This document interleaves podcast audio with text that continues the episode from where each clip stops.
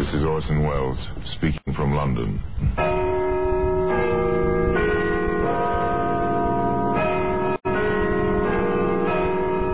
Here in the grim stone structure on the Thames, which houses Scotland Yard, is a warehouse of homicide. Where everyday objects, a woman's purse, a man's glove, a child's shoe, all are touched by murder.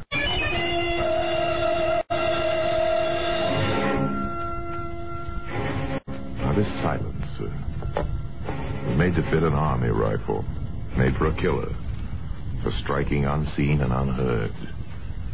In the dark, perhaps.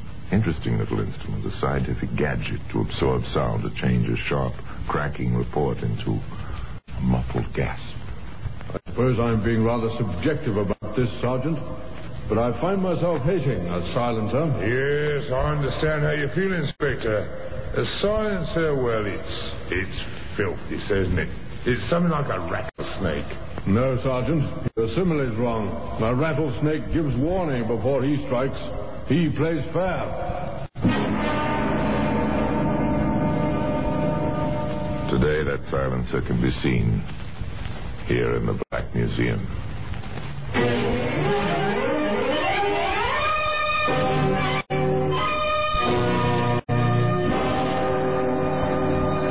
The annals of the Criminal Investigation Department of the London Police, we bring you the dramatic stories of the crimes recorded by the objects in Scotland Yard's Gallery of Death, the Black Museum.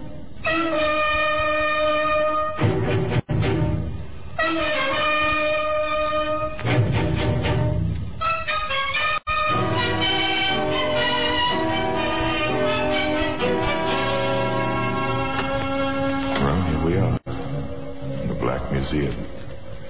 Scotland Yard's Museum of Murder. Here lies death. Violent death in many guises. The long history of a great number of very murderous deeds. On the shelves, on the tables, in the very air itself. Now, this elephant gun here. This was once used for hunting by a sportsman bred in the very best traditions. Later used to shoot a friend in the back. A silencer. Metal tubes within tubes, small and stubby, designed to swallow sound. There was a weapon, too, of course, but no one thought of a weapon or of a silencer. The night Herbert and Josie Martin returned from a party to their new home in the equally new residential development in the suburbs of London. Oh, it was a fine party, Joseph, but I don't mind telling you I'm dead for sleep. Oh, yes. Oh, I like the new neighbours, but business days are no time for At housewarmings. the rate these new houses are renting, we'll be going to house parties for weeks on end. Might as well make up our minds to it. A man and his wife, tired in a pleasant sort of way, pleased at meeting their new neighbors and preparing for sleep. Normal, quiet, nice people in a new home. Nothing spectacular. No hint of headlines. No thought of death. Sure the doors are locked, Herbert? Mm-hmm, yes. Oh, dear. Please pull down the blind, because if it blows up during the night, it'll flap out the window and wake us, like last Oh, night. Oh, all right. If you didn't insist on opening the windows from the top, Josie, the blinds wouldn't blow.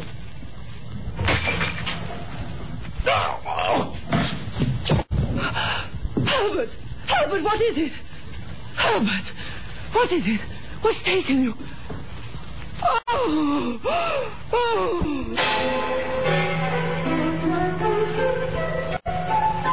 A man reaches up to pull down a window blind. The lighted lamp is behind him. A bullet stars the window pane. The man is dead. A short while later, a telephone rings in an office in Scotland Yard. Inspector Foster here. Uh, Sergeant Williams speaking, sir. There's a call come through from Hempstead Oval. Uh, Herbert Martin shot as he was pulling down the blind in his bedroom. Anyone with him? Yeah, his wife, sir. Any other witnesses? No, sir, not at the moment. Very well, Williams. Bring a car round and we'll have a look at the situation. I realize this has been a terrible shock, Mrs. Martin. But we need your help at once. Oh, anything, Inspector. Anything at all. Did your husband have any enemies that you know of? Oh, no, no one. No one. Any trouble in his business? No, nothing, no. What was his business? Insurance. Accident, mostly. It was going on so well, that's how we could afford to move out here. Then you've only come here recently. Three months ago. We, we were one of the first tenants. Seemed such a nice place. Everything so new. Questions and more questions. But there was obviously nothing Mrs. Martin could tell the inspector. All she knew was what she'd seen. One point puzzled him. The inspector came back to it several times. And you're certain, Mrs. Martin, that you heard no shot? No, nothing. Just, just the sort of noise of the glass and, and then oh, how it falls. Well, it's possible, sir. At extreme range, the sound of the shot might have followed the arrival of the bullet. Mrs. Martin? No, no, I'm sure. I'd have noticed. I thought it seemed so strange. There wasn't any sound. Just the hole in the window and my husband sort of crumpling up and falling. And, Well, and then- that's not much to go on.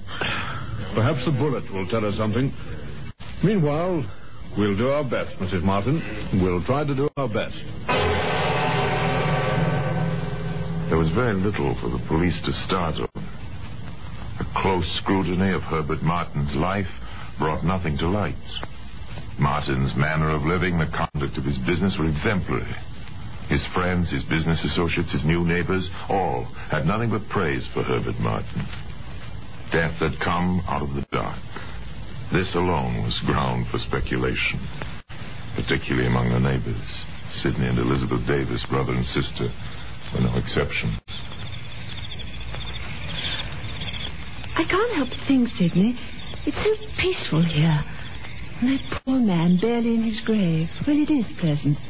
And it would be if it... Only... Oh, do you suppose his poor wife will keep the house now? I doubt it. Uh, perhaps if you offered to help her, Elizabeth. Well, I have. It'll take her quite a while to make up her mind. I see. You see, she's all alone, poor soul. Sydney, I can't help but wonder. You know, oh, What is it, Oh. Elizabeth? oh, I, oh, I, I have the strangest, strangest. What? It's Shabbos. Oh, Sidney. Oh, help me. Help me. Death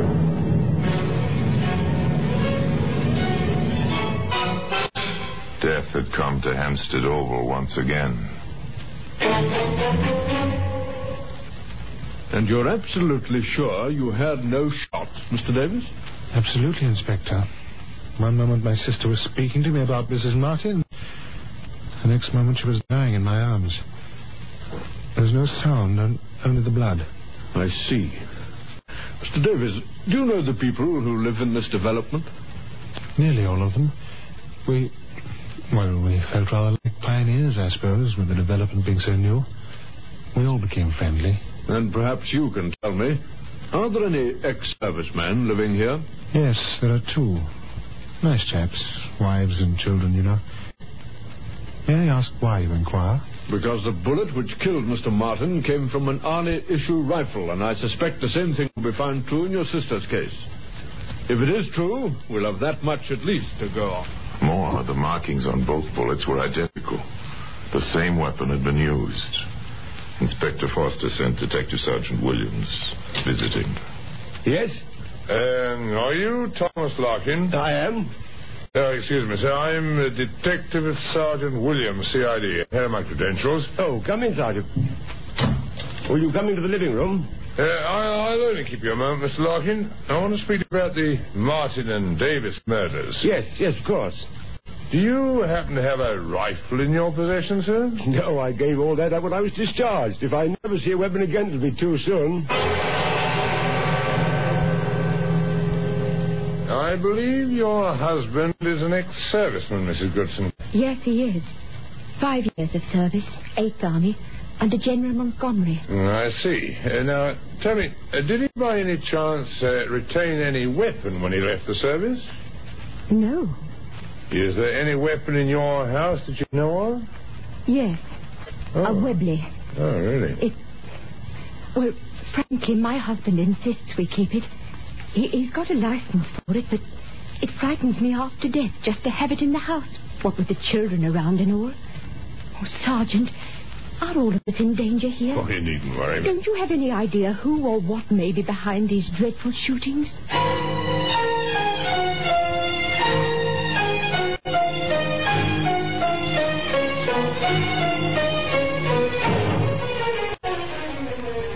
Nothing, sir.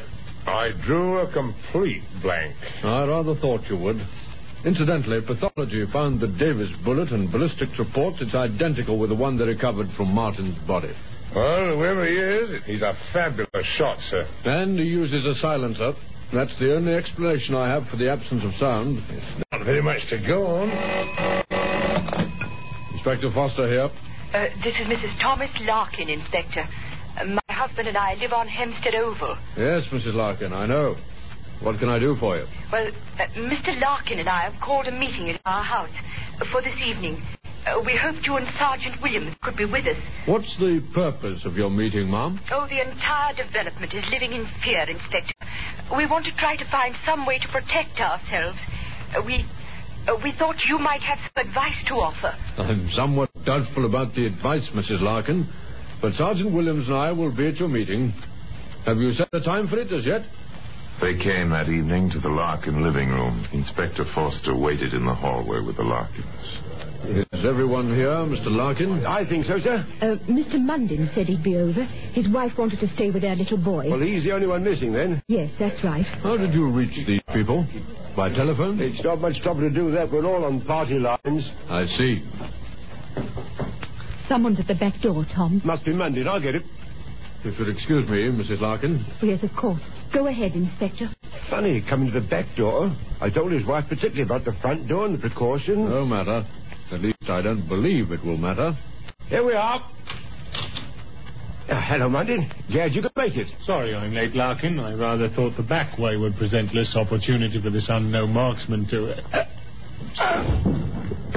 Munden, good grief. Shut that door, Larkin. You're a perfect target yourself standing there.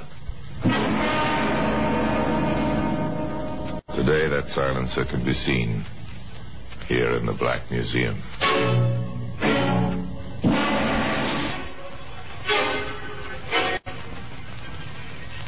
Neighbor Munden was dead. The rifle bullet neatly placed in the back of his head. The silent marksman was another story entirely. Who he was, where he was, why he struck were the unanswered questions which Inspector Foster had to face as he stood before the terror-stricken residents of Hempstead Oval. All I can say is that the police are doing anything and everything to find this killer. And in the meantime, Inspector, I'll answer that. In the meantime, we can all be picked off as my sister was, or Martin, or Munden. Oh, yes. He's right, Inspector. I, for one, won't leave my children open to the risk of being orphaned or worse. no. Oh, no. Moving away, giving up your homes, won't find a murderer. I'm asking you, all of you, to do something quite difficult under present circumstances. I want you to stay here for another few days. Oh, Be patient. Remain indoors at night. Stay away from doors and windows. If it's possible to find him, and that is always possible, we'll do it. I promise you this, that the entire machinery of the London... They watched him, the good neighbors of Hempstead Oval, with doubt and fear in their eyes. What they did as Inspector Foster asked. They stayed in their homes and waited. The welcome light of morning found the inspector and his sergeant with Tom Larkin in the kitchen of his home. You're about the same height as Munden, aren't you, Larkin? Just about. Good. Sergeant? Yes, sir. Set up the transit here where Munden was standing when he was hit and adjust its height to Mr. Larkin's. Uh, very good, sir. A surveyor's transit in my kitchen? I don't understand, Inspector. You will shortly. Almost ready, Sergeant? Yes. The men worked quickly, methodically. The transit was set up, the lens of its telescope facing the open back door. Inspector Foster adjusted the eyepiece and then slowly scanned from lintel to lintel through the open doorway. Back, he moved the instrument, adjusting it vertically as well as horizontally, turning the brass thumb screw carefully, precisely. Stepped away from the transit. That seems to be the best possibility, Sergeant. See for yourself. Uh, thank you, sir. Yes, it lines up well. The The angle seems to be about right. Shall we have a look at it? Uh, yes. yes. Care to come with us, Larkin? Yes, I would. There's a tree out there with a clear line of fire right through your back door. The distance seems to be about 500 yards. So that's what the transit was for. Exactly. Let's go, shall we?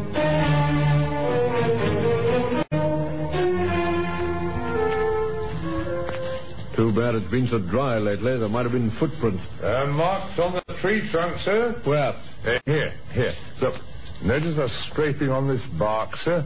As if someone in heavy boots had climbed the tree. It's recent, too. Here for a boost up, Sergeant? Yes. Right. That's it, sir. Wait, there are more marks up here, sir. Quite a comfortable perch. Huh. Hello, the, the limb forks here. Scratches on the bark. Huh. Could have been a rifle rested here. Very good. Come on down, Sergeant. Right. Inspector, I may have found something over here, under this branch. Don't touch anything, Larkin. Right here, look. In the weeds. Looks like a rifle cartridge to me. Brass. The sun caught it. Good man. Good eyesight. Take care of that, Sergeant. All right, sir. Once we find the rifle and its owner, that bit of brass may well send him up 13 steps early one morning. Starting from nothing, the facts were coming together one by one. In the quiet office at the yard, The boot marks on the tree trunk, Sergeant, they were rather close to the ground. I noticed your first jump was at least two feet higher. Yes, I wasn't carrying a rifle, sir. No, but a man of average weight in good condition would have made markings closer to yours. I'd say this fellow was either very heavy or not exactly young. Well, past middle age, at least. the beginnings of a description. Either military or hunting experience to be able to shoot like that at night. The beginnings of a background. Whoever it was must have lived in that area for some time to know the position of that tree in relation to Larkin's back door. Start a quiet house-to-house check, Williams. Very good. Have the men watch for anyone who fits these points. Yes, sir. Then find me a detailed ordnance map of Hempstead Oval. The builder or the renting agent will have one. We found one sniper's perch. I'm curious about the other.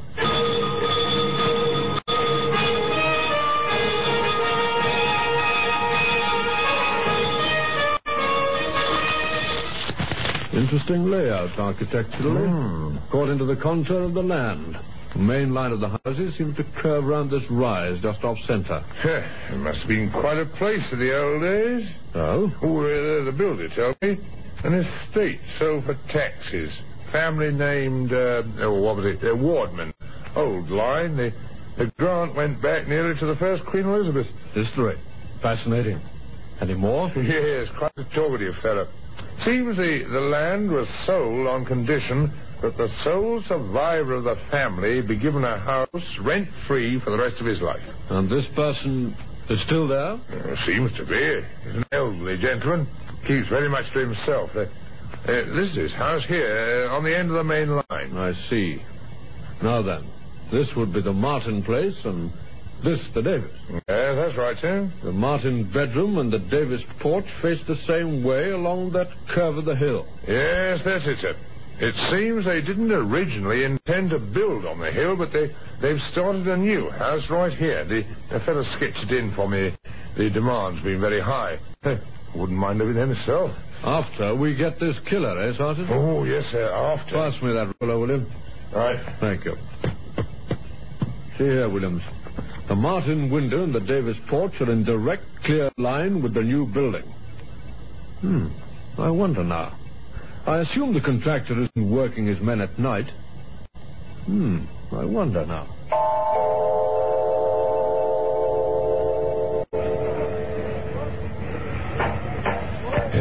This is the top floor, Inspector. Hardwood isn't in yet, but that floor will take your weight.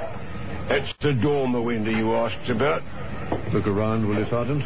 Very good, sir. About the progress of this building, Yes, sir. how long has this top floor been in this half-finished state? About a fortnight, sir. Glaziers are due end of this week. Carpenters will get the flooring right after that. Anyone here at night? Yes, there's a watchman for the old development. One of his stations is just across the road. You can see it through the window. There. I see. I have 'em, sir. Here. They were lying along the wall, under the window. Now, who do this? Tenpenny nails in the window sill. Someone will catch it for this. No doubt someone will. Someone put those nails in to help steady a rifle. The same someone who left those two brass cartridge cases behind him.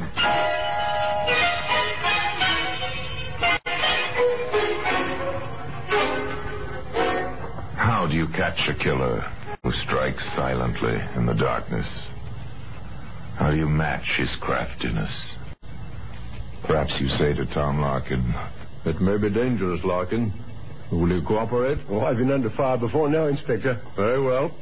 Now then, I believe someone told me the telephones hereabouts are on party lines. a telephone call is made on the party line. I want to talk to you, Goodson, about this killer. I think I know who it is. I'll walk over in half hour with a friend of mine, and I'm picking up Sid Davis on the way.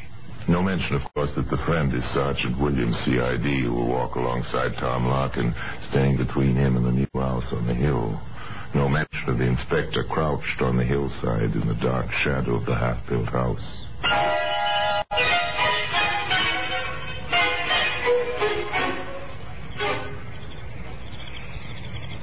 Sorry, you're certain the men know the orders, Mason? Yes, sir. Let anyone into the cordon, but no one gets out, except the watchman. Very good. Now, let's see. Yes. Time Williams and Larkin were starting on the walk. Let me have the glasses, Mason. Through the night glasses, the inspector watched. Almost half a mile away, two men left the Larkin house, started slowly along the road. On the hillside, a shadow slipped quietly toward the half-finished house. The inspector whispered. Hear that? Not a sound now. Unsuspecting, a shadow moved through the line of police, past the hidden inspector, into the building. Come along, Mason. He's gone into the house. Into the empty building. Empty, except for a killer. Climbing steadily. No lights. Only the vague outline of the unpainted banister and the clean smell of new wood. Suddenly the footsteps ahead stop. The inspector and his companion pause at the head of the stairway. The glassless window shows the night sky bright with stars. A black shadow kneels at the sill, places a long, heavy object between the two tenpenny nails. All right, Mason. Take him. No. No. Please don't take me. No. I have a right here. Better than anyone. I, I have a right. You're being taken in charge for murder. I must warn you that anything you say may be taken down in writing. and- Never mind, Mason. He doesn't understand. Yes, sir. You're Philip Wardman, aren't you? Um, oh, you. You seem to be a gentleman. My name's Foster. Why are you here in this empty building, Mr. Wardman? I have a right. This, this is my land. My family's land. They told me when I sold it for the money I could go on living here. I built houses, brought strangers. I'm driving them out. I'm hunting them out as I hunted in Africa. and you were a boy. At my right, I came to live on my land. Trespassers, there's a law. There's a law, too, Mr. Wardman, about rifles like this. And silencers. Silencers. I'm a good start. Eh? Pick them off like quail. And with a silencer, supposed to spoil the accuracy of a rifle. But not mine. I'm good. Won trophies when I was younger. I never knew. I never knew. All right, Wilson, take him downstairs. You were an excellent shot, Mr. Wardman, even with a silencer. And today that silencer can be seen in its place here in the Black Museum. It's true, of course, that in many countries men have loved their land to the point of desperation. Philip Wardman loved his to the point of madness and murder. The rifle belonged to his grandson, a veteran living far away in Canada. Where the old man bought the silencer was never learned. The secret of that went with Philip Wardman to the place where his bitter, lonely life drew to its close. The silencer itself remains in its usual place in the Black Museum. Now, until we meet next time, I tell you another story about the Black Museum. I remain, as always, obediently